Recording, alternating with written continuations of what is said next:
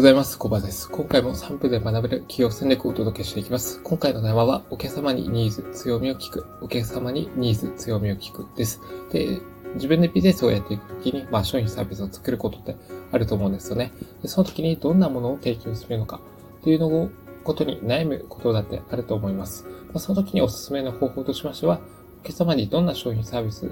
を求めているのかを聞いてみるってことですね。もちろん自分で商品を、サービスをリサーチすることって大事なんですけども、まあ、それより手一番手っ取り早く商品サービスを作っていくためには、お客様に要望を聞く。もしくは、あの、ライバルのお客様から教わるってことなんですね。で、まあ、自分のアイデアを、まあ、優先したい気持ちはわかるんですけど、実際に商品サービスを買うのはお客様なので、お客様に、えー、あの、どんな商品が欲しいですかっていうのを聞くのがいいです。で、あとはそうですね、ご自身の強みとか売りとかっていうのを発掘する時も、やっぱり他人の力を借りることは重要です。まあ、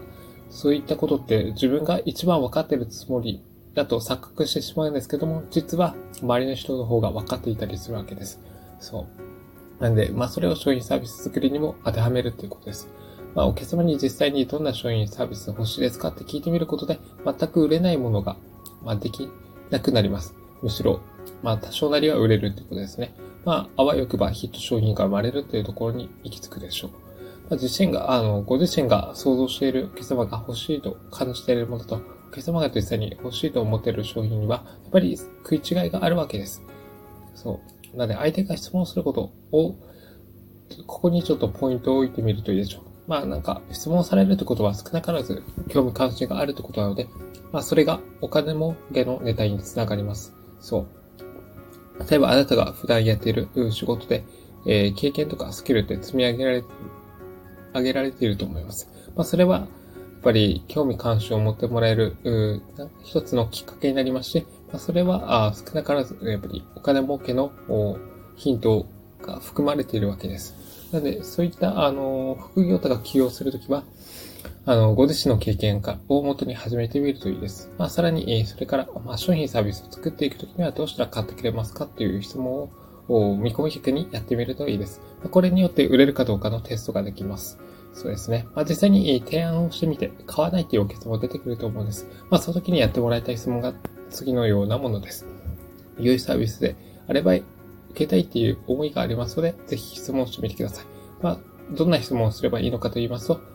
えどんな商品サービスが買いますかとか、どんな条件であれば買いますかっていった質問です。で、まあ、これによって、まあ、提案の幅が広がってきますね。まあ、保証を強くしたりとか、まあ、価格をちょっと下げて、その分、うん、サービスの量もちょっと減らすみたいな、まあ、そういったことができたりします。あとは、まあ、支払い回数を複数回にするとか、まあ、そういった手立てができますね。まあ、それでも買ってもらえない場合ってあると思うんですけど、その場合は買って、買わない理由を聞くってことです。理由がはっきりしていれば、また解決策を、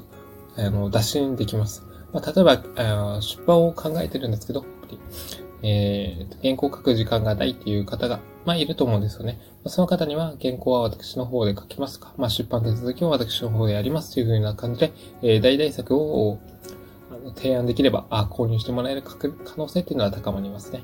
まあ、こんな感じで購入されないからといって、まあ、すぐに食い下がるのはもったいないわけです。お客さんに買わない理由っていうのを聞くことで何かできることはないかなというふうに考えて、それをサービスの内容として盛り込んで、あの、提案できれば、